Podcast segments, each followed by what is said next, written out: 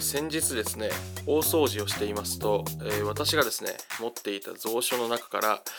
えーあるアイドルのですね写真集が出てきたわけですけれども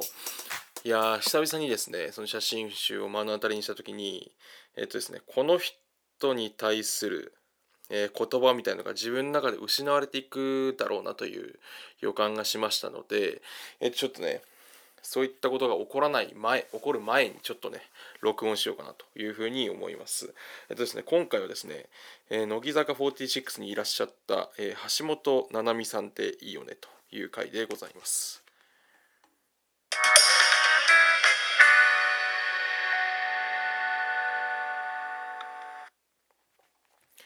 えー MC がそのこれっていいよね今回はですね私のあの学生時代のねミューズえー今でもねすごいあの、まあ、影響がね遠いところであると思いますけどあの橋本七海さんっていう乃木坂46の卒業されてしまったメンバーっていいよねという回でございます。えっとですねあの本当にえっと私の大学4年生の時の223歳の時に私乃木坂にはまったんですけど橋本七海さんっていうメンバーが本当に一番好きだったんですよね。でえっとこれが何でだったのかっていうところをお話しさせてもらってこういうところがいいよねという話と、まあ、あとはその私の中で橋本奈美さんに対するこうなんか考えみたいなのがどう変化していったかっていうのをねちょっとねお話しさせていただければなというふうに思います。えっとですね本当にあの橋本奈美さんっていうのは、えっと、乃木坂の初期メンバーで初期本当立ち上げの時からいらっしゃるメンバーで、えっと、白石麻衣さんとか松村さゆりさん同期なんですね。であのむちゃくちゃ本当にあの素晴らしい方でまあそのなんて言うんでしょうまあ御三家とかって言われたりするんですけどものすごい美人というかねあの美形なメンバーでありつつこうねやっぱ特徴は大人っぽさというかこうサバサバ感というかアイドルっぽくないってところがあの特徴っていうふうには言われてたかなと思います。そのなんて言うんでしょう。なんかこうアイドルなんですけどなんかその世の周りがよく見えてるというかあのなんですかね自己反省能力があるとでも言ったらいいんですかね。そのなんかなんでしょう。ちょっとこうおとあの例えば収録とかの時に自分のわがままみたいなことを通そうとしないであのこうなんですかねどういうふうに振る舞うことが今求められてるかパッと分かったりとかそのなんでしょう自分その橋本奈美さんがこういうこと言ったらどういうふうに感じ受け取られるかみたいなこととかをやっぱものすごいよく分かっておられる方だったなだろうなというふうに思ったりとかしていて、えっと、まあ割と大人の方のメンバーと言えるかなと思います。でまあその結構ですねえっともまあいろいろとあの好きなところはあったんですがまあ3つそのね最初にいいなというところというかポイントを挙げさせていただくとあのまずまあその見た目の部分私ものすごい好きだったんですよね。でもう一つは、えっと、先ほども申し上げたようにその自己反省能力っていうところはあのめちゃくちゃいいなというふうに思っていましたしあとはその何て言うんでしょうそのやっぱり彼女のこう何て言うんですかねあの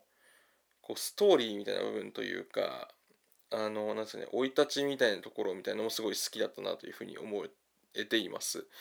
でまず最初に見た目なんですけどやっぱ私あの比較的背が高い方の方が基本的に好きでプラスしてあの美形のタイプの方が好きなんですよね。可愛い系っていうよりもどっちかというとこうなんかスッとした。であのなんですかね目鼻立ちがどちらかというとはっきりしたタイプというかなんかまあ美人系の方が私好きなんですよね。で、まあ、橋本さん七海さんはやっぱそのこう見た目の部分でもなんかなんですかね本当にあの背も1 6 4センチだったと思うんですけどすごいあの高くて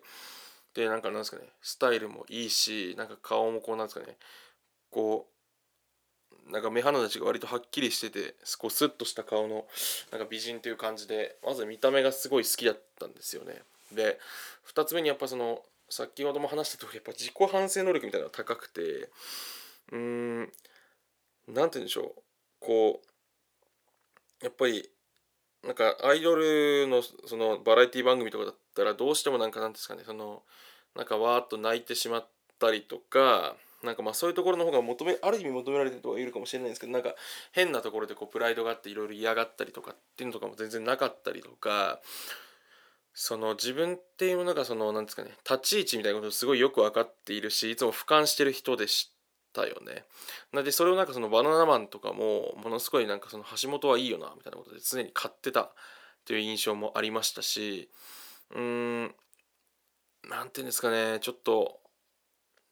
例えば乃木坂ってどことか乃木坂工事中っていうのの、まあ、過去の伝説の回とかって今見れるのかわからないですけど是非見る機会があれば見てほしいと思いますねなんかそのやっぱ橋本奈々美さんってそういう何て言うんですかねあのこう気遣いみたいのができながらも例えばなんかその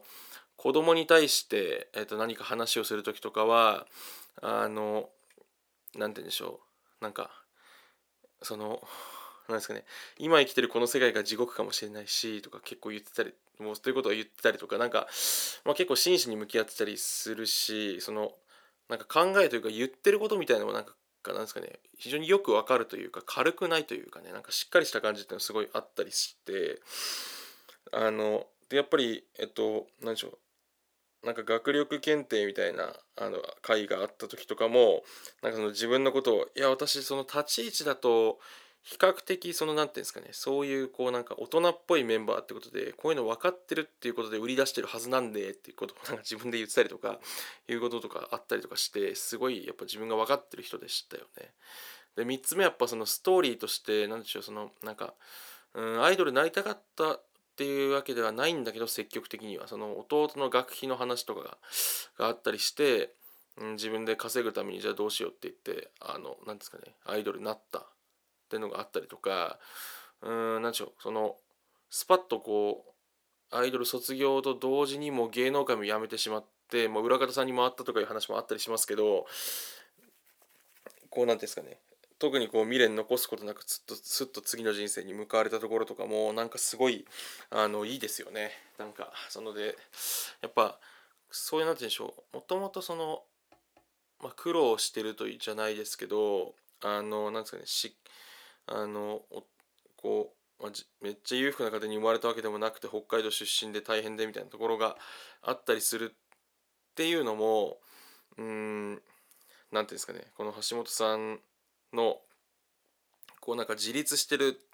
感じというかこうサバサバした感じによりこう花を添える感じがしてあのめちゃくちゃいいところですよね。だからなんかこういざ喋ってみるとやっぱ昔ほどそのなんですかねこれは少し脱線するんですけどやっぱ昔橋本奈美さんについて私が考えていた時ほどなんかこう言葉がなんか出てこないというかなんかいろいろ好きだったところあったと思うんですけどなんか忘れちゃってるんですよね。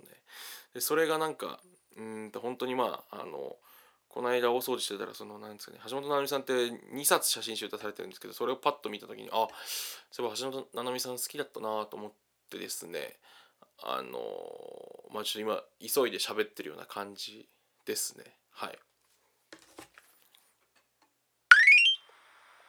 でえっとその何て言うんでしょ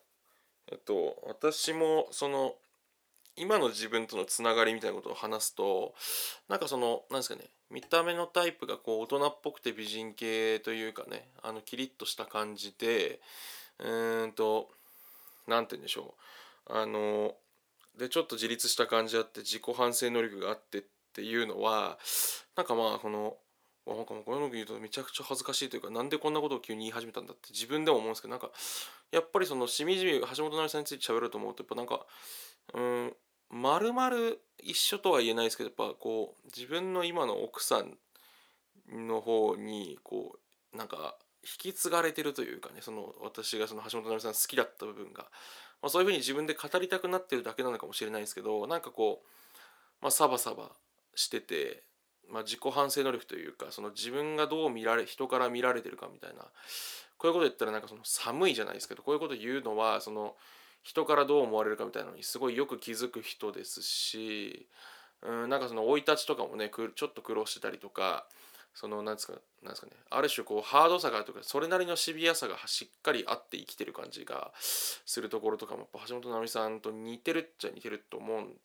のでなんかそこにこうなんですかねつながったんじゃないかなと思いますしつながったというふうに多分自分が言いたいんですよね。な何を急に言うとここの回なんか今までとテイストが全然違くてなんか自分でもびっくりしてるんですけどそのなんかうんだからこう、まあ、人間って後から自分のことを物語化するって言ったりしますけどやっぱまさしくそういうことが起こっていているのかもしれないしでもなんかうんやっぱどうしてもでもそこにこうなんか意味を見出したくなる気持ちもあるんですよね。なんか今の奥さんと橋本奈美さんがまあその今の奥さんはねあの関西弁だったりとかもうちょっとこう人懐っこい感じがあるんでまるっきり似てるとは言い切れないと思うんですけどやっぱその重要なピースみたいなところはすごい似てる気がするんですよね。って思うとなんかこう発展的解消じゃないですけど何て言うかみたいなことが起きたんじゃないかなというふうに言いたくなるっていうね話でしたと。でやっぱうんで橋本奈美さんについて最後お話しするとあのなんですかね私橋本奈美さんを題材にの卒業を題材にしたなんか小説とかをなんか書いたこともあったりしていまだに私が昔書いたものの中でなんか意外と多分一番好きなものの一つですだったりしますしその作その作品というか書いたものがですね。というのもありますしやっぱねその卒業の時の「ないものねだり」っていうなんかその一人で橋本奈美さんが歌っておられる曲があるんですけどその曲が本当にあのなんですかね名曲でやっぱ秋元康さんがやっぱ橋本さんのことを気にかけてたんだなってよくわかる歌詞が当てられてるんですよね。そのなんですかねうん今生きてる生活があってこれだけたくさんの人からファンもたくさんいてくれて充実してるはずなのにこうふと何て言うんですかね思い立った時になんか平凡な日常の方が愛おしくなるみたいなそっちに帰りたくなるみたいな。でそれはそのないものねだりというか両立しえないことを願ってるんだけどでもそっちを選びましたみたいな歌詞歌詞なんですけどそれが本当になんかうん多分秋元康さん的にも珍しかったんじゃないかなというふうにすら思うんですよねその彼が関わったアイドルグループのメンバーの人たちの中で。って思うとなんかこう得意な曲に仕上がっていてめちゃくちゃいいなと思うので皆さんも聴いてくれればなというふうに思います。なんでせっかくなんでねこの曲、えーえ、っと聴いてもらえればなというふうに思います。えっと乃木坂46の橋本奈美さんで、えー、ないものねだりです。どうぞ。